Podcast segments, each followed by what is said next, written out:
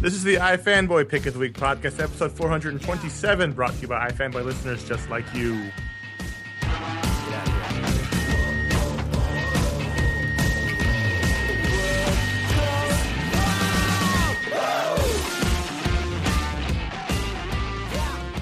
Hello, welcome to the iFanboy Pick of the Week podcast, episode 427. My name is Conor Kilpatrick, and joining me are Paul Montgomery. Hey there. And joining us in lieu of new daddy Josh Flanagan is Ali Colluccio. Bonjour. You are, I hear you are more Scotch than woman these days. Uh, I am. I there was a little bit of blood in my alcohol system, so I had to grab another drink. Um, You, Ali just got back from uh, Scotland and Yes. uh, brought some booze back with her, a lot. mostly in her bloodstream. My homeland.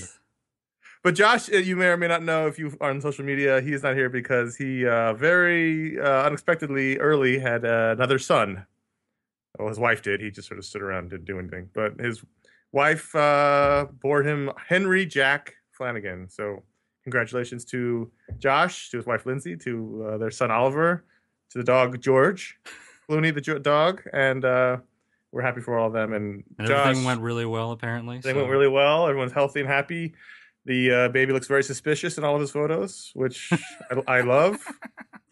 And uh, Josh is apparently crying constantly, and he he'll he may or may not be back next week. We have no idea. So he'll be a it's funny. changed that- man. No more cynicism. He's gonna, he's like Ebenezer Scrooge at the end of A Christmas Carol, buying everybody the biggest turkey in the store. And yeah. What's funny, a little behind the scenes, is that uh, after last week's show, we had a little meeting about upcoming scheduling because the baby was, of course, expected in the next month. And Josh was like, "But we don't have to worry about it for a while. It's gonna be fine." and then And then on, uh, I think the day, no, the Monday after that, I got a text message as I'm driving saying, the baby's coming right now. And so, uh, here we are. So thank you, Ali, for stepping in. Uh, you're a lovely and gracious host. Thank you for having me. And uh, as a way of explanation, we are iFanboy and we like comics. Every week we read a bunch of comics. One of us picks the best comic they read. We talk about it in the shows, along with the other books of the week, other topics of interest, some audience questions. It's a fun, happy time. And hopefully nobody gives birth on, on during the show, although that'd be awesome for I can't make any promises. listeners. Uh, I've, before- I've still got at least four minutes between my contractions. oh, perfect. We'll try to get, get going then. Before we get to the show, though, a quick reminder and warning: it's a review show, so there'll be some spoilers. If you haven't read your book, please come back and uh, after you're done, so you're not angry about getting spoiled, and we don't have to hear your read your emails and hear your voicemails and things like that. Paul, you had the pick. Yeah, I went with uh, the Batman 29. It's part of the new 52. Just looking at the cover here. Um, this is what in France they would refer to as one of them tour de forces. Uh, this was this was a big blockbuster of a comic. Uh, I have been enjoying Zero Year so far, although I did enjoy that little brief um, intermission we had last month. The Uh, flash we're- forward. Yeah, we got to see the flash forward and, and the return of spoiler. Spoiler alert, sorry. Um, but this was this is the sort of the end of I guess Act Two of Zero Year. And I think that's probably fair. yeah, it's the end. It's it's broken and I think the story's broken into three parts, and this is the Dark City part of it with um, Doctor Death, who's just creepy as hell. And um, I think this one, um, you know, there were there were a lot of good books this week, but the creative team on this book was just pushing the envelope. Like I think every everybody was just firing on all cylinders, and the colors in here are amazing. Um, I think this is some of Greg Capullo's best work on the book. Yeah, It's just really, really strong. And as Ali pointed out on the social media, there's dirigibles, and um, there is.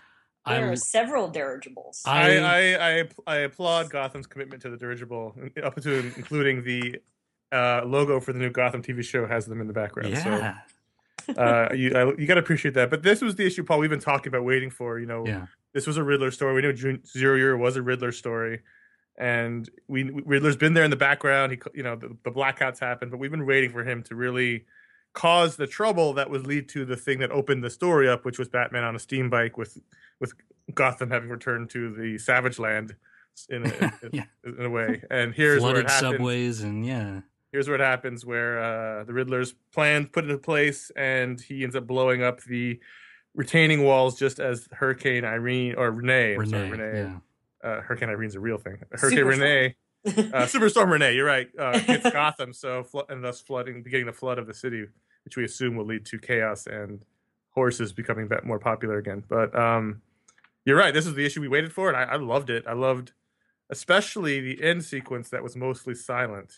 Oh yeah, which I thought was just wonderful. You get, I mean, we've gone back to that well of Crime Alley time and time again, but this one there was this great human element to it where instead of feeling like these archetypes, you know, like like Mary and Joseph or something, Bruce's parents feel like real people.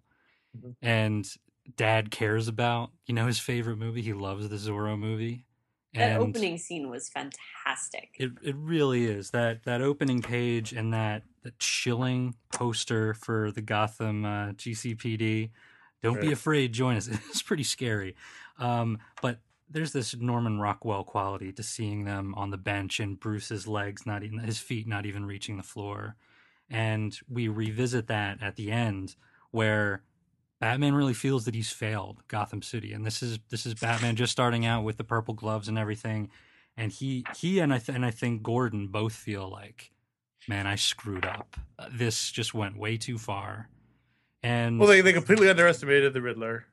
They completely underestimated his plans, even though Batman had an inkling and by the end has figured out the real plan. He's powerless to stop it.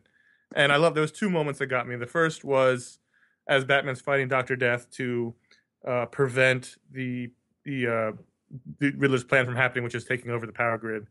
Um, he's got a little device that's going to help him, and Doctor Death knocks it out of his hand and go, goes skittering off the edge of this tower and falls in, away. And that's the moment Batman realizes it's over, and it's it it was the quiet no. Like he screams no when it first falls, and then there's a, yeah. there's another panel where he just sort of says very quietly, and that's sort of the the moment where you can tell uh, he knows there's no coming back now. And then, of course, the end sequence in which we cut between the murder of his parents and the the wall being blown, the walls being blown, and the city getting flooded. Batman, you know, in, in anger and rage, just pounding on the console, powerless to stop it.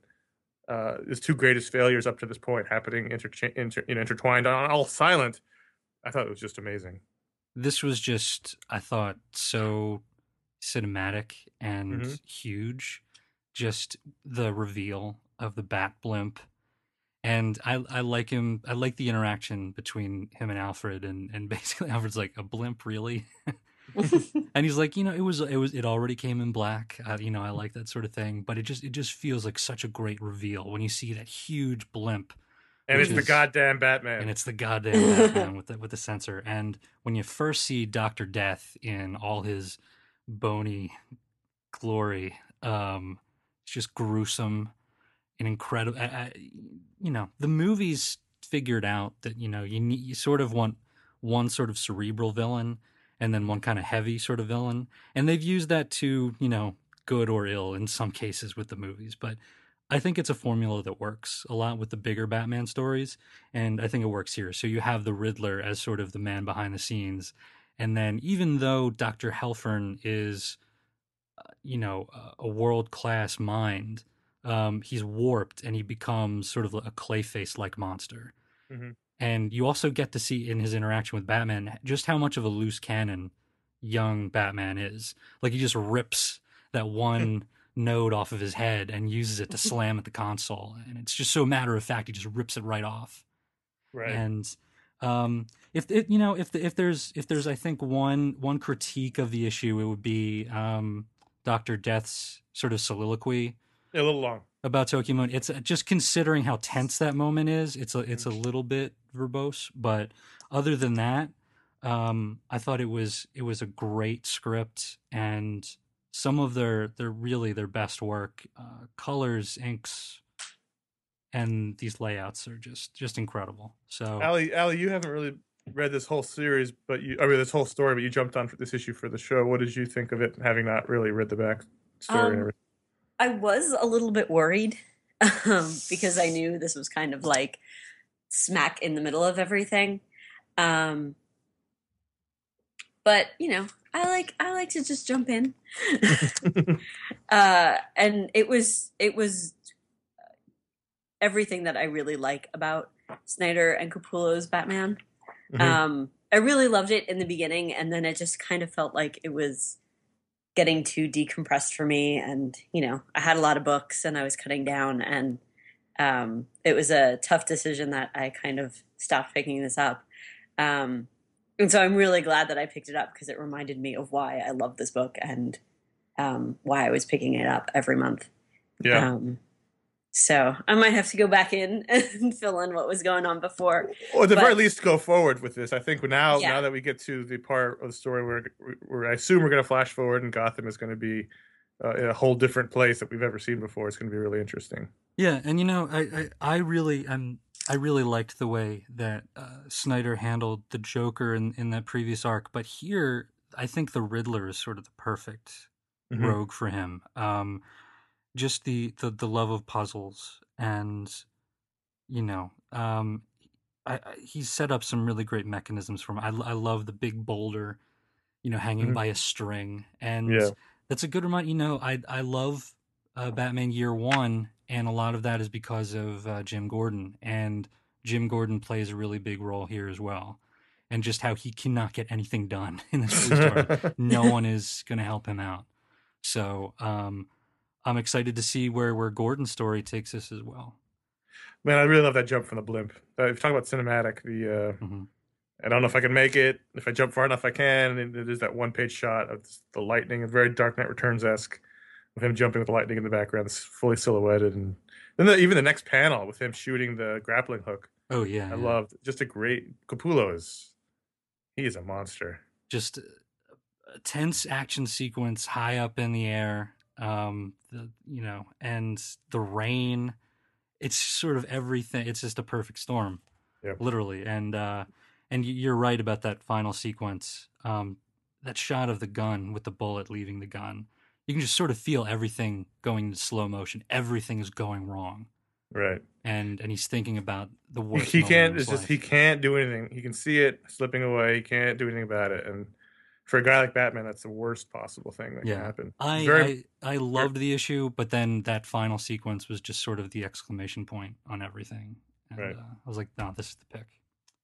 So another week, another image number one. This time a little different. It's the Stray Bullets Killers number one, which is the uh, second volume of the famous Stray Bullets series from David Lapham, who writes and draws. And this was something he did for a long, very big indie book. They published for a long time by himself, and now he's moved over to Image.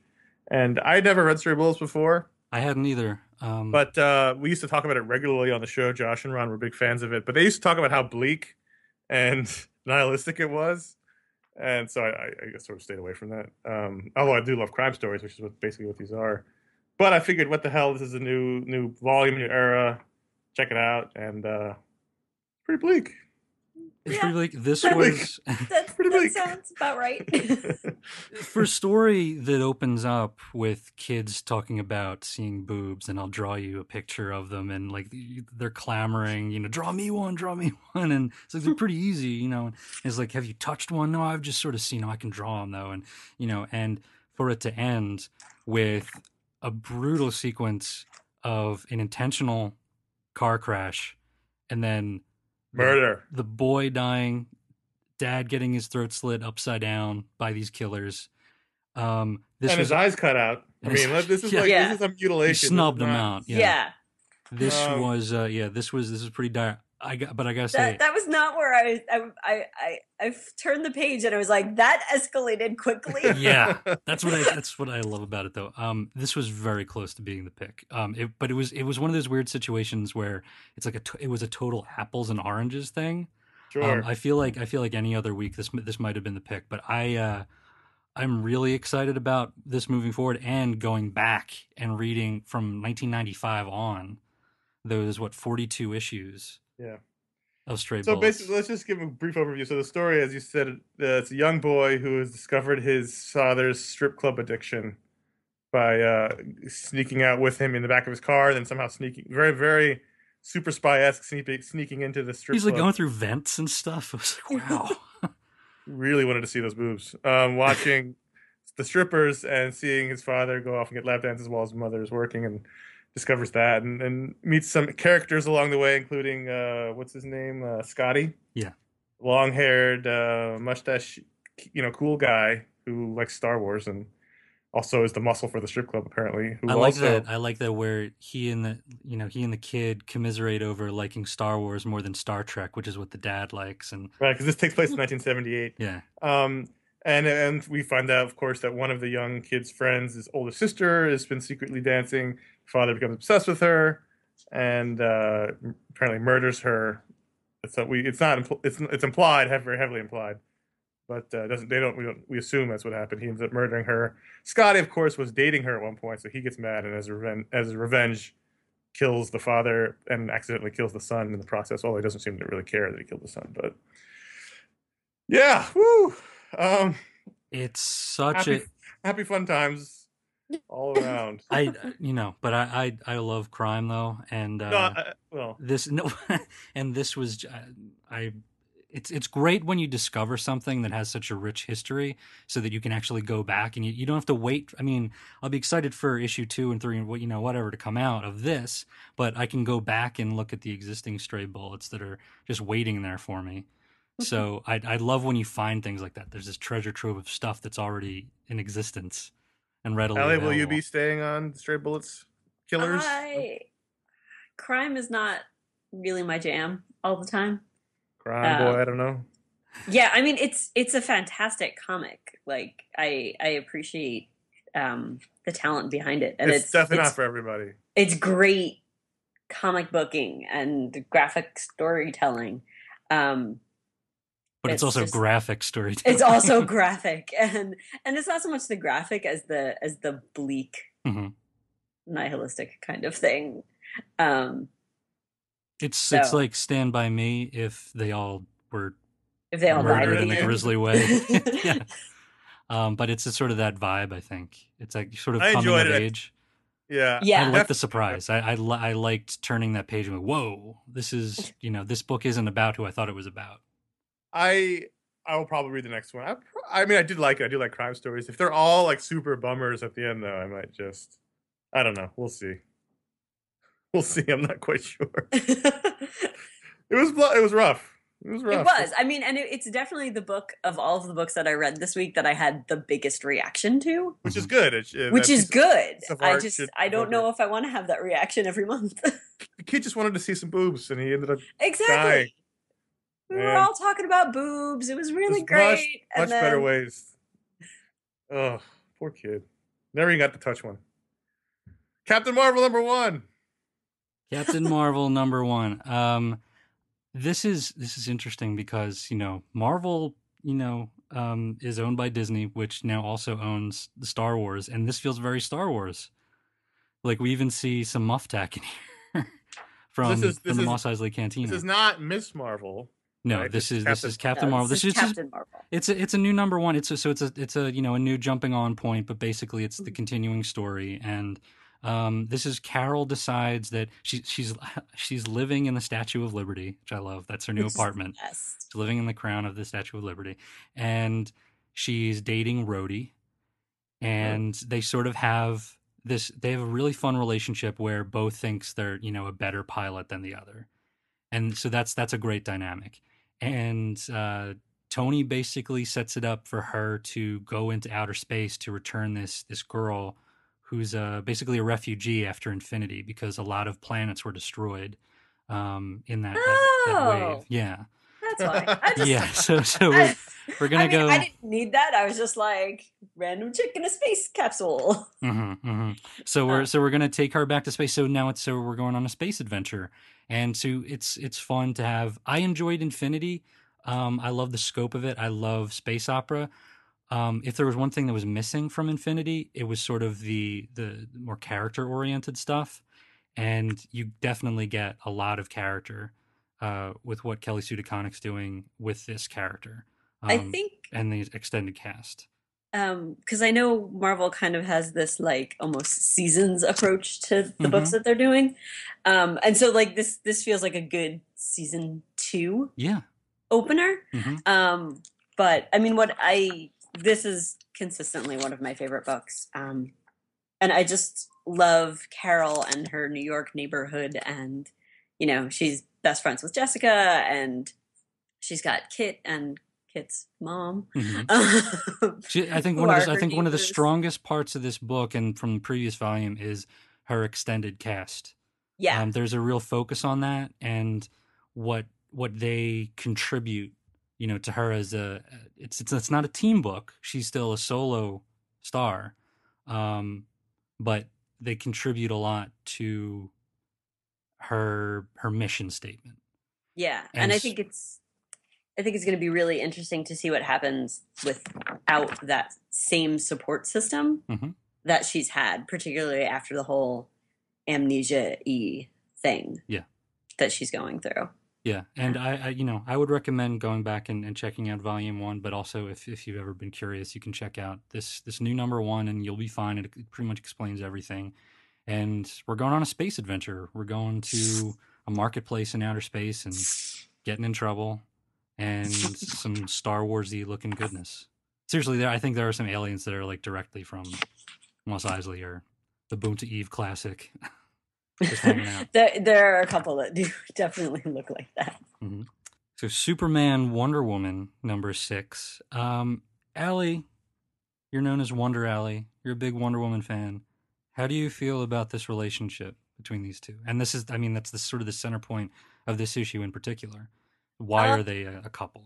Why are they a couple? Yeah, Hmm. I so Superman and Wonder Woman aren't exactly a couple that I've ever really been particularly interested in. hmm as a romantic couple. Um, but I do love superhero comic books, and I do love relationshipy comic books, and I do love Wonder Woman, and I do love Superman. So, um, You're I, at odds. Yeah. I know it's weird. Well, I'm sorry. I'm just I'm very big on Superman and Lois. Like, that's It's you know what's interesting. Their thing. We They'll talked about always be the- my like OTP to use a phrase from fandom. Yeah. we we've it's interesting because we talked about in the past how you know DC doesn't seem to want them to go Superman together. But if if you go back and like watch the Superman the animated series, they were not even really a couple in that either. I remember when I did my uh, write up on the show for ifanboy.com, you know, there's there's like no romantic tension between them whatsoever. It's just interesting that that it keeps popping up like that, and I wonder why. But um, I'd say if you're gonna do it, at least make it interesting. And so far, I find it this book to be fun, mostly because I think Charles Soule is a really good writer. Yeah, and I, I kind think- of I'm kind of exactly where you are with it. It's a fun book. Um I, it might not be my favorite book that I'm reading, but I I like it and it's he's a really good writer. I I like their back and forth. Um It's a really tricky book to talk about because I think his his portrayal of, of either character is pretty strong. I think his Wonder Woman in particular is really he should write. good. He could write either one of their solo I, books. I think Yeah. so too. Um, yeah, and I think he's um it's just a it's just sort of a flawed premise of those two together. I think it, I just, I just don't buy it. it's a very new 52 book.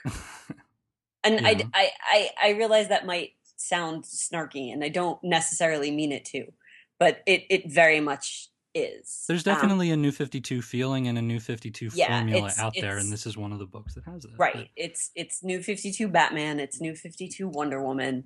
Um, But, but given all of those things, and that's fine. Given all of those things, I'm still enjoying this book. Yeah. Uh, It's not. I mean, I've made peace with the fact after JMS's run and reading that whole thing that I do not need to read a Wonder Woman book if I'm not enjoying it. Mhm. right. um and i'm enjoying this i mean it has there are there are points where i'm like what are you doing like not to spoil things but there is a giant nuclear explosion at the end of this issue well, this is by this is the big and Wonder Woman. throwdown between Superman, Wonder Woman, and Zod, and uh, your Faora. and girlfriend Feyre, Feo- Paul's girlfriend Which- Faora.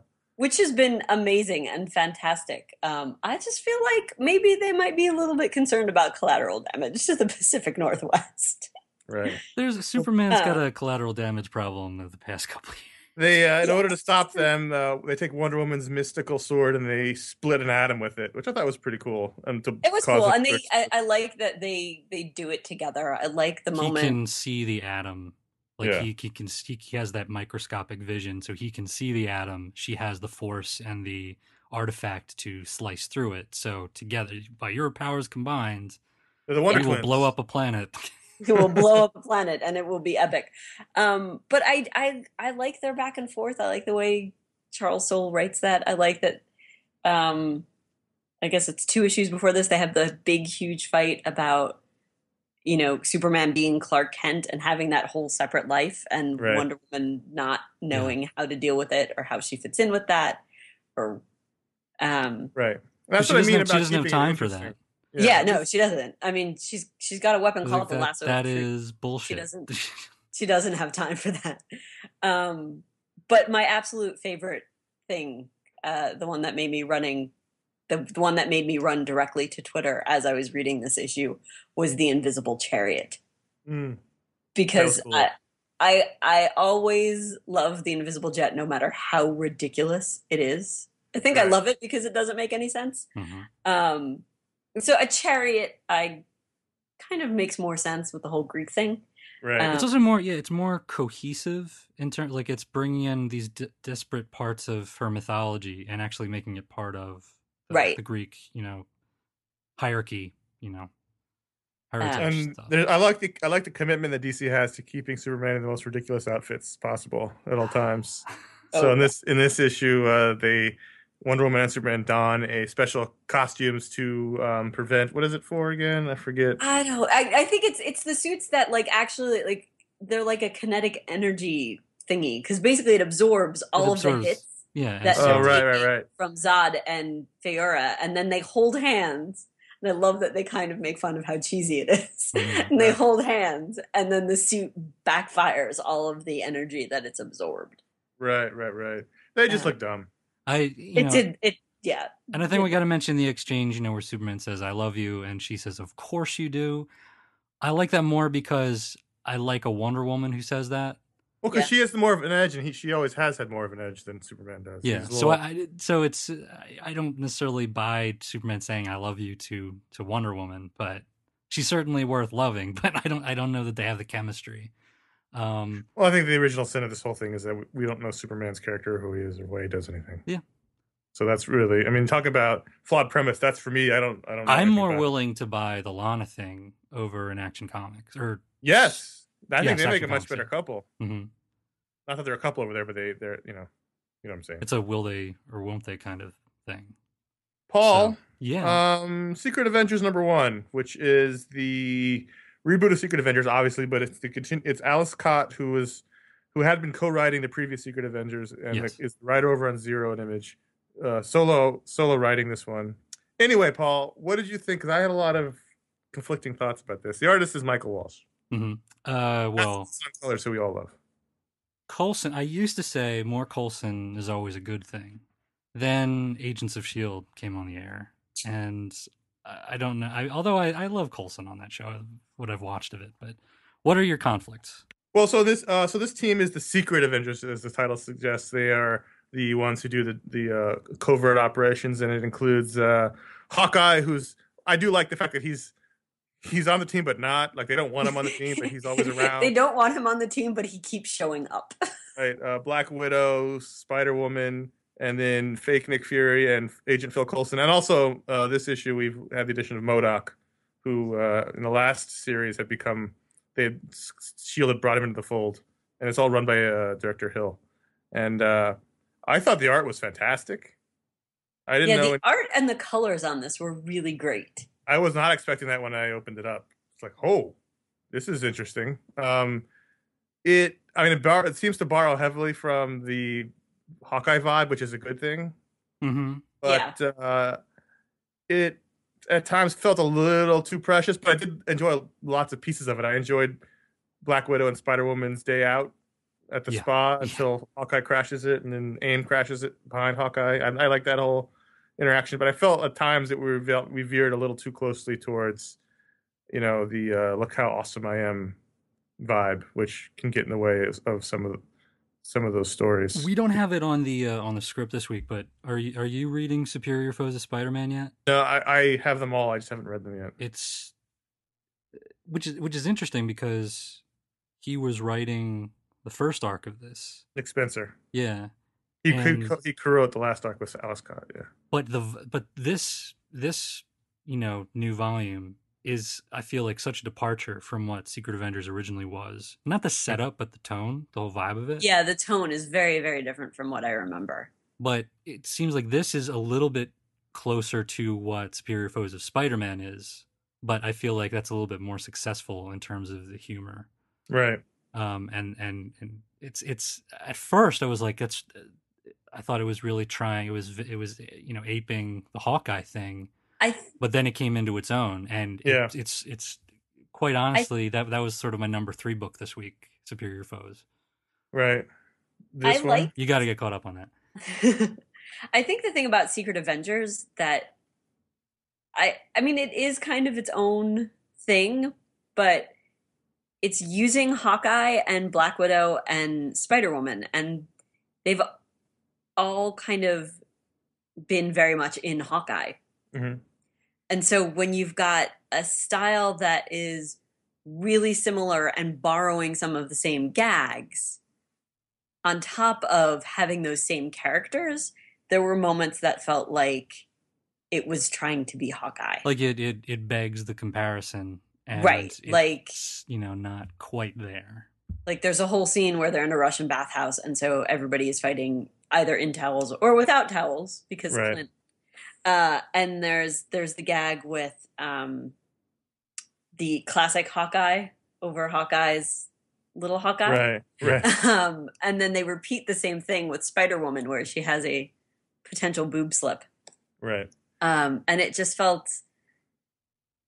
I was like, really? It's a it's a fine line. Really? That's, that's a that's a tricky thing to get right. That kind of comedy, I mean, Yeah. it was the comedy beats were especially in a collaborative medium, right this. And and it worked well for what it was but it was a gag that i'd seen somewhere else Mhm. with the same people Right. Yeah, I get I get that. That's where the sort of comparison comes from. Although I do like that there's this corner of the Marvel universe where the tone is like this with Hawkeye this book and I guess Superior Foes also. Mhm. This is very irreverent and the art style is very not what you'd expect. So I do like that. And I'm willing to give this a couple more goes to see if it sort of settles down into its own groove. And it can still this tone can stay as long as you know, it, it just felt like it was trying very, very hard. Mhm. Um, Yeah, I- to be to be irreverent and which is fine. You can have funny books, but I just I don't know. I did I did I, I did like the audacity of it. I did like the art a lot. Um, I do like these characters together. I think it's always fun when Hawkeye's on a team with all of his ex girlfriends. um, so we'll see. I was just very surprised by it. And a very different art style. I mean, to the, I love the Tradd Moore cover, but uh, Yeah. doesn't really give you an indication what No, you're in no, for. it doesn't. yeah it was it was definitely a fun surprise when you opened it and i did like it like Mhm. I, I i just Yeah, I didn't. I didn't dislike it at all. It it just felt at times like like it made me wince a few times, but you know, I'm willing to give it some more t- more trouble or more issues to get to trouble. I don't know what I'm saying. It just Uh, needs to find its feet i think yeah, I think that's exactly what I'm trying to say. Trouble. They're all the same. Uh, Paul mentioned Superior Foes of Spider-Man. I know the first volume is out, so if you want to Yes. check that out, go to ifanboy.com slash Amazon. That's where you can find a link to Amazon.com where you can make your purchases. Gives us a small percentage of that purchase, which comes out of Amazon's pocket and not yours, and it helps the show, helps us keep in new equipment and run the, run everything, keep the website going, everything that we need to do to keep iFanboy alive, and really we really appreciate that. You can also help us directly by going to ifanboy.com slash registration. And for three dollars a month or thirty dollars a year, or you can donate any amount, amount you want, you can help us directly and not have to make anything purchase from Amazon because they just upped their Prime fee to ninety nine dollars. So maybe you don't want to do that. You can just go to ifanboy.com slash registration directly and help. So we appreciate that, We every one of you. appreciate that. You're the ones we talk about at the very top of the show, who the show is supported by. So everyone who does that, we thank you. And uh, now And we're gonna talk we're gonna we're gonna need that this year because St. Patrick's Day St. Patrick's Day is coming up and Conor's gonna accidentally drink the toner again and we're gonna need to get back. on. Toner is so delicious. The Royals, the Masters of War number two, Paul. We loved this first issue. Came out last month, and Sure. it was about the superpowered royal bloodlines in the various countries around World War II. And um, was this was this the same artist this time? Uh, I don't know. It was much It's more. Simon Coleby is Yeah, on this is- issue That is the same artist. It seemed much more photo referencey this time than the last one, It did. Um, and which I, I understand because historical figures in it, but also, you know, it has that thing where you're you're drawing you're trying to get a likeness of of an historic figure and sometimes you're really on and then sometimes mm, not so much they look like they got punched in the face a bunch of times Yeah, I So mean, you got Church- Winston Churchill. and there's he's great, but then there's one panel where he looks exactly like an actor who played Winston Churchill in a movie, but who's not. Uh, yeah, Uh, but uh, we got Pesky FDR in Google here. image search. well, that's the other thing. So Churchill's like dead on for a lot of it, but FDR looks nothing like FDR for the entire issue. hmm hmm That's just that's just the kind of thing that gets in the way of when you're photo referencing.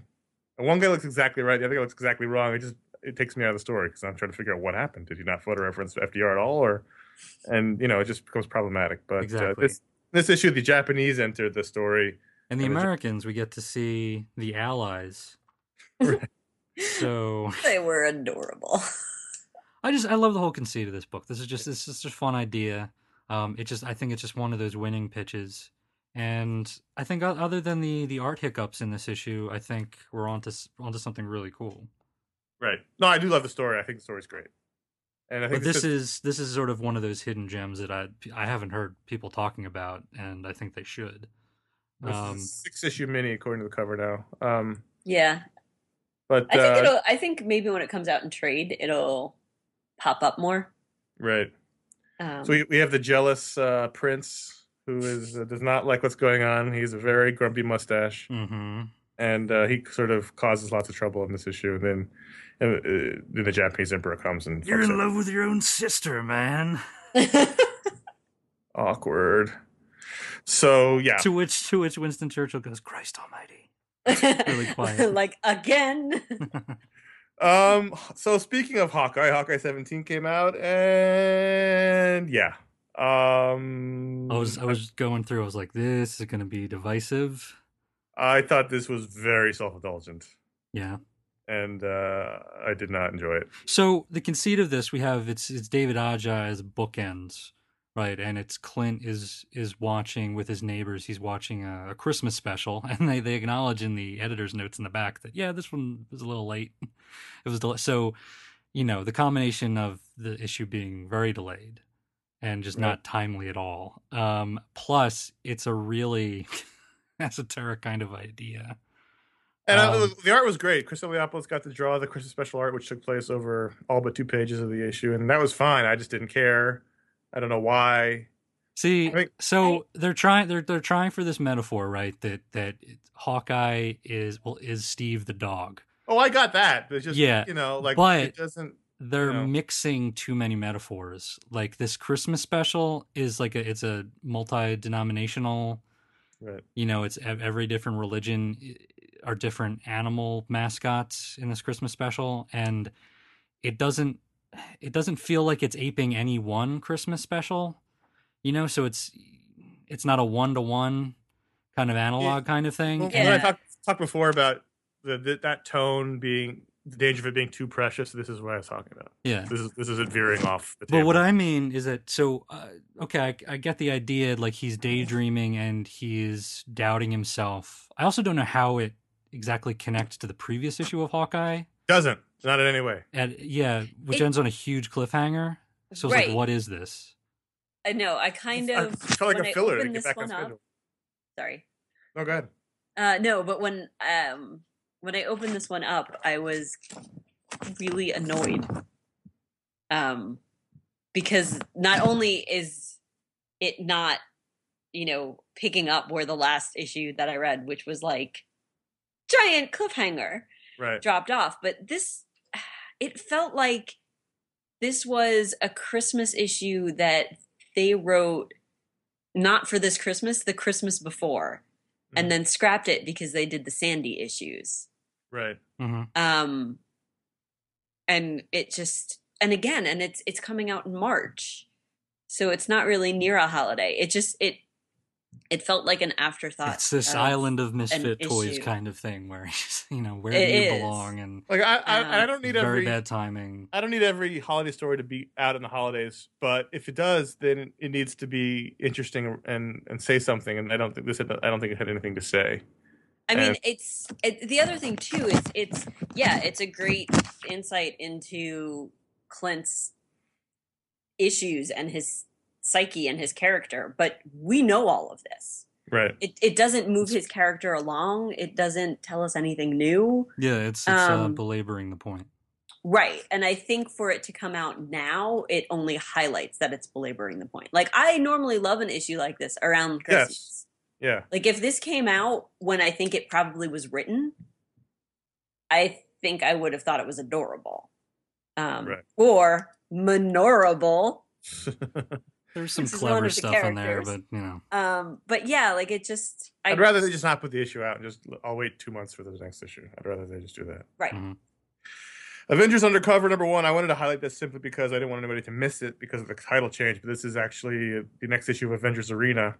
Uh, it's it's the aftermath of the of the kids getting out of Mirror World and the world finding out what happened and all the fallout. And it basically was a entire issue of PTSD, uh, kids going through PTSD. And I thought it was really good. Again, I mean, first we loved Avengers Arena. It's the same creative team. It's Dennis Hopeless on writing and and Kev Walker on the art, and you know picks up right where left off basically in terms of the quality. And Kev Walker is wonderful, um, and so is Dennis Hopeless. Um, I think I, I love this the, the whole conceit of it. It's this overarching story, and like you said, this is sort of chapter two. And um, if, if there's one downside to this, it's because it's a new number one issue. There's a lot of exposition here, explaining you know, sort Right. of what happened, and just setting. And and you're also doing this little jump because everyone's moved on to you know another status quo so um and, and maybe maybe chase's new design is a little weird yeah, I mean Chase it's is a dick, little anachronistic yeah. no I, well i mean i mean the look it's he's got this like, mohawk faux hawk thing and it, doesn't feel entirely timely although chase is a little lame himself so i think Right, I chase think- trying to be kind of cool would would not he wouldn't be able to pull it off so I thought maybe there some interesting apropos. things to say about you know reality television and celebrity and how they sort of become reality TV stars out of this, even though it's a horrible thing that happened. People treat them as if it's a TV show they watched. You know, even that one guy even called it a webisode. Yeah, Um, and uh, the, in the, with the hazmat vignette, basically that's what it is—a bunch of vignettes. Um, up until they meet up at towards the end of the issue, um, the guy is basically you know sort of uh, armchair quarterbacking it, saying you know what he would have done, you know, instead of hazmat making the most mistakes, and she was awful, and it's sort of like the. Uh, Sort of like the Jay and Silent Bob Strike Back thing, like you're there, Right. you overhear them, and so you, and so she lays out some toxic waste, basic- basically, and um, confronts him on it. I feel like it was a little bit of uh, you know getting back at people. There was even a mention in, in of uh, the layer that had not only the mystery of where Arcade was, but also the list of people that were dicks to them online. And this was a very controversial book that had a lot of people being dicks to them online I'm in it. So I wonder if there was a little bit of meta commentary there. Mhm. But uh, hmm Hopeless even mentioned it in his little essay in the back how he was not prepared for the backlash. But um, I, I you know it's great if you liked Avengers Arena, please continue with this book. It was it was really I think really my favorite scene and my favorite character is the Deathlocket bit, where uh, this scientist that's Yes. working on on her says, "You know, you were my favorite, and I liked all the choices you made. You were sort of the hero of the whole thing." She's like, "I killed my best friend. What is wrong with you?" right. You know. It's totally it's totally the nature of celebrity, you know, the modern age. It was, it was good. I was really really good. Mhm. Uh, Nightwing twenty nine was the final issue of that series because Nightwing was killed in the last issue of Fear, Forever Evil, which no one talked about. Is again. that what happened? I read Forever Wait, Evil what? last week. Yeah. Again, no. Uh, if a if an event falls in the woods and no one makes a sound, does it actually happen? But uh, yeah, I Lex- Lex read that Luthor smothered issue- Nightwing in that in that issue, and he died. And incomprehensible. I got It's- I got the feeling that he died. Like Right. that's what but that's what was happening, but I thought the storytelling was so muddled in that I wasn't sure. So I didn't read this, but what what what happened? It, I mean, it was it, it wrapped up the storyline he's been having on his own in Chicago, and I thought this book was really good up until he went to Chicago, and it finally kind of got it got really uninteresting for a long time. But I thought this issue was a really really nice wrap up to that story to Nightwing. I don't want to say wrap up to his character because he doesn't die in this issue, but he sort of flies, you know, swings off into the sunset in this issue. I'm assuming he's not really going to be dead for very long, and or really dead at all. But this was a way to wrap the series up. I'm sure they can reboot it with new number one, new creative team if they decide he's not dead. But uh, if you're a fan of Nightwing, this was really one of the stronger issues of the whole series, and uh, I enjoyed it quite a bit. But yeah, I mean, you you can tell how irrelevant the whole situ- the whole comic book death thing has become, in that I'm not even upset that they killed off my favorite one of my second favorite character. So whatever. It's also just been that shoe waiting to drop because Right, Dan Didio has been gunning for him for years, and gunning for him exactly. And Open he- season on Dick Grayson. Forever Evil isn't over. He may or may not come back in the next issue. Anything can happen in, in comics, but yeah, that's what happened. He's dead. Okay. Not, not, not, not in this book. He still lives on. He lives on in my heart, Paul.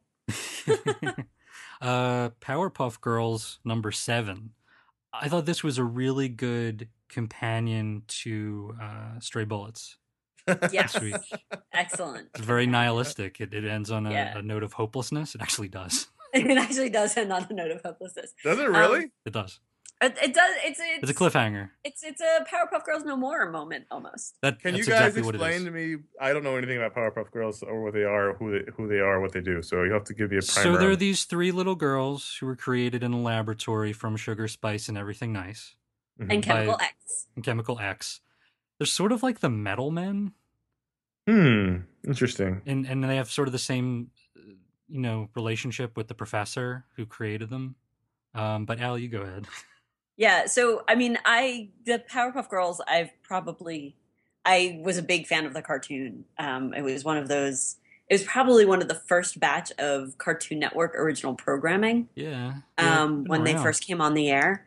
Um, and I just they're these adorable little girls with superpowers. And it's a um, great, simple little design, sort of this you know, Uh, yeah, kind have- of thing with really bold lines and Right. Um, and there's kind of like there's Blossom who is uh, I mean, they're probably all the same age, but I always think of her as the oldest one, and she's, the kind of the leader. leader. Um, and then there is Buttercup, who is my personal favorite because she's the brunette. Um, but she's really she's really scrappy and she's really tough, uh, and she's very sarcastic. And then there is Bubbles, who is uh, probably the most adorable, and she loves animals, and she has like the highest voice. Um, you know what? They're a little bit Josie and the Pussycats. yeah, In they terms of are the a little bit characterization. Josie and the Pussycats. There's an analog for each of them. And so this is by Derek Charm, who did the story and art. And basically they find out that in Townsville, the, where they, you know, they protect the town, um, it's Monster Day. And all the big kaiju are coming from Monster Island, basically, and they're going to attack the town. And by the end of it, they realize that there are just way too many monsters. There's wave after wave, and no matter what they do, the monsters keep on coming. And they decide, you know what? We're going to wait till Monster Day's over. We're going to come back and clean up. And so they they're like at the end they're all beaten and bruised and they say, So it's decided. We we're giving up. And it's like Ali said, it's sort of Spider Man no more kind of moment walking through the alleyway. Hmm. And a cliffhanger until next time. Uh, this looks just like the cartoon and it's It beautiful. I think I think they really did a good job of translating um, the colors and some of the art for comics as Yes. opposed to for the animation. So like the colors are a lot more textured, which I like. Um, Yeah, the backgrounds are really interesting. the backgrounds are really interesting, and the they're. I'm assuming that um, Charm Derek Charm did the colors too, because there's no colorist listed. Yeah. They just have him as story and art. Mhm. Um, but it, it is, and it's a really good translation from animation to comic, which I know can sometimes be a little bit difficult. But I mean, it perfectly captures that tone of uh, of the cartoon. Um, I mean, I think really the only difference is, is in the cartoon, like you'd have like two episodes in one 30 minute slot Mhm. so they kept them really short. Uh, so I feel like if this was an episode of Powerpuff Girls, it would have been like completed at the end. Yeah, I thought, I thought you know, I thought Um, it was a really, I thought it was a funny script. I thought it, I thought it was well written. Um, some of these are, are, you know, there's a lot of cartoon adaptations lately, and you know, I think there there's some that are better than others. Like you know, Adventure Time, I think is an example of a good one that captures the tone of the series. This one does, yeah, and then there, there are some lesser ones which I who- even Who mention. publishes this one? IDW. IDW. Well, Yeah. there you go. Mhm. So those are the books that we wanted to talk about, and uh, let's do an audience question, which is actually associated with this very subject. Hey guys, my name is Kyle. I'm from Canada, uh, Winnipeg to be more specific. But I thought I'd call and just, um, I guess, ask a question and just to mention one thing, or more accurately, thank you guys. Um, I lost my eyesight, or the majority of my eyesight, when I was in about grade five. So I was unable to read comics until the iPad recently came out um, a few years ago, and I'm able to read them now. But in between that point, your podcast was what basically get me informed on comics, and so you guys gave up your time to do those sort of things, and for people like me, it was much appreciated. So I just want to say thank you for that. Um, now that I read comics again, though, because I can somewhat see them, um, I just wanted to ask you guys a question.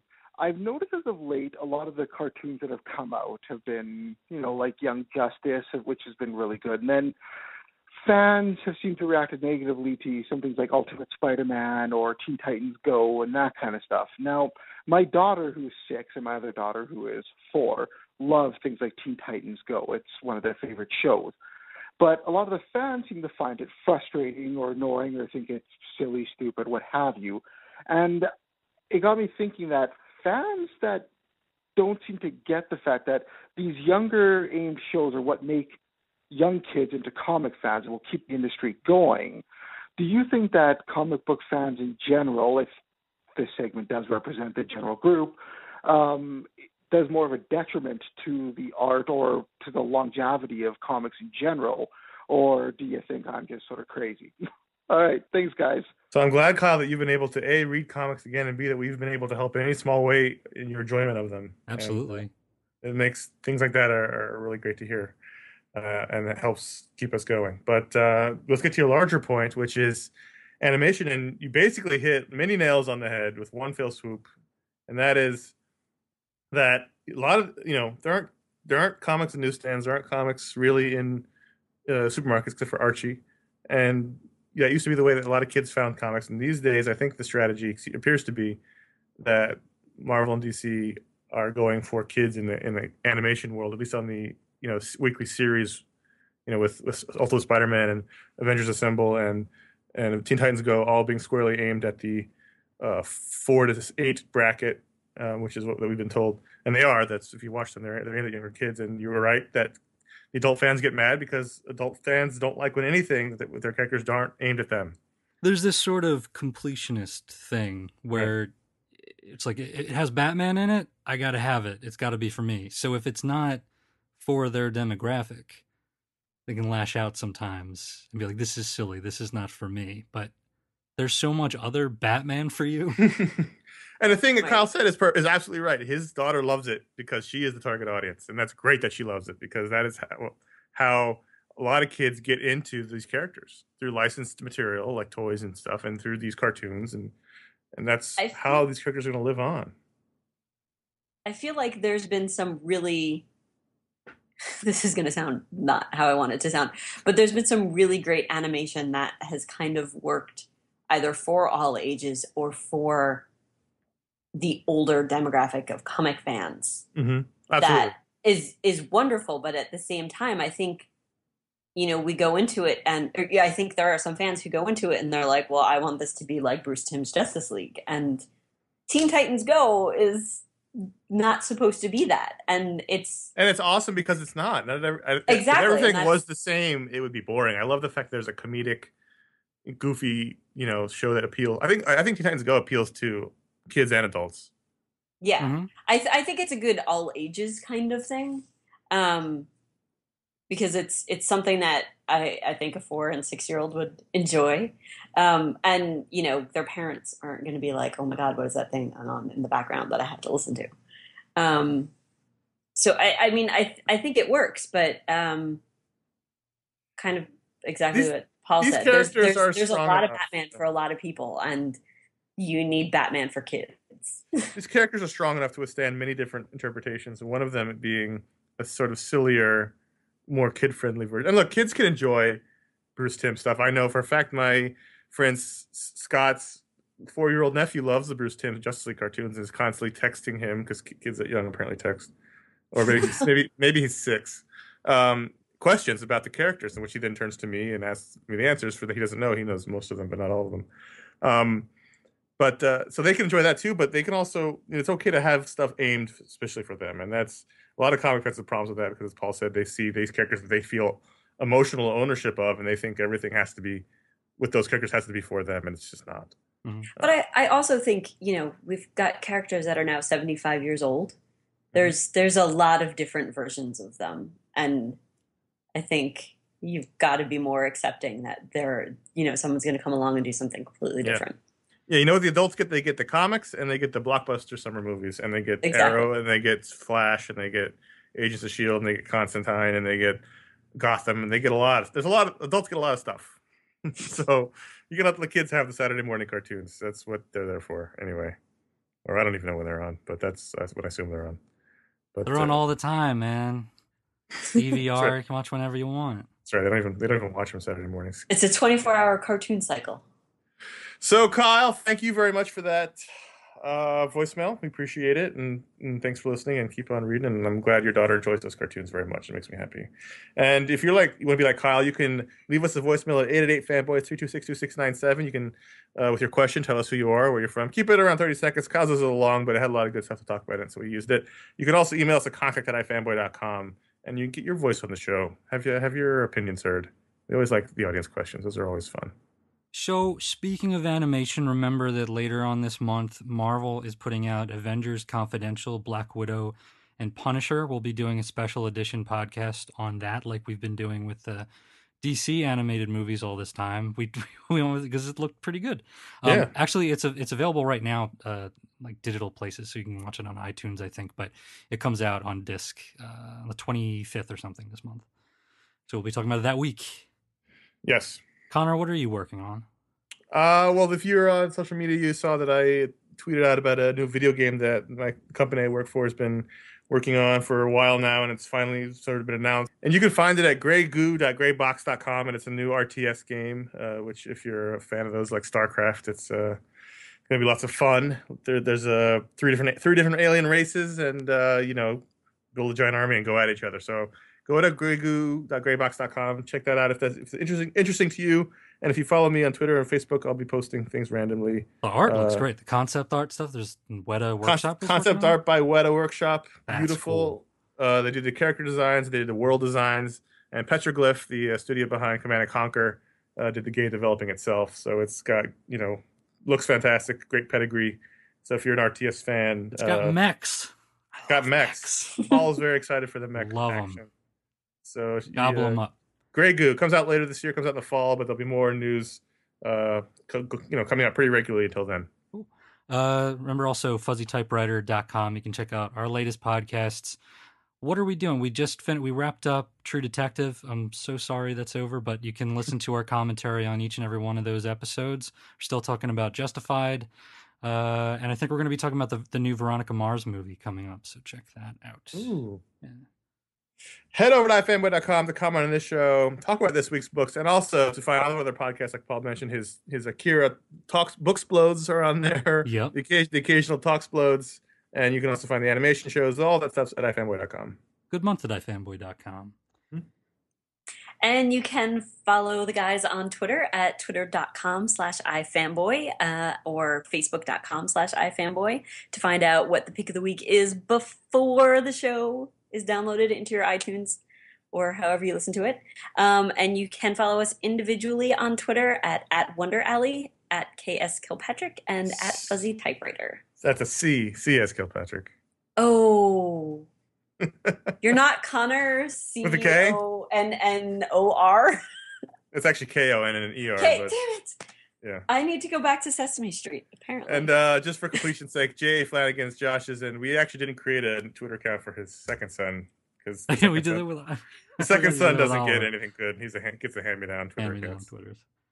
Who knows if we'll even be using Twitter by the time Probably not. type in. Oh my gosh. Okay, and finally, if you dig this sort of thing, you can write us a review on iTunes. We greatly appreciate that. Better yet, tell all the people you know about it. Go out on your roof, yell out the URL, short blurb of what it is, some of your favorite books, your favorite episodes. Let people know about it. Spread the love around. So that's it for this week's show. Ali, thank you very much for coming on at short notice when Josh had his uh, family uh, edition.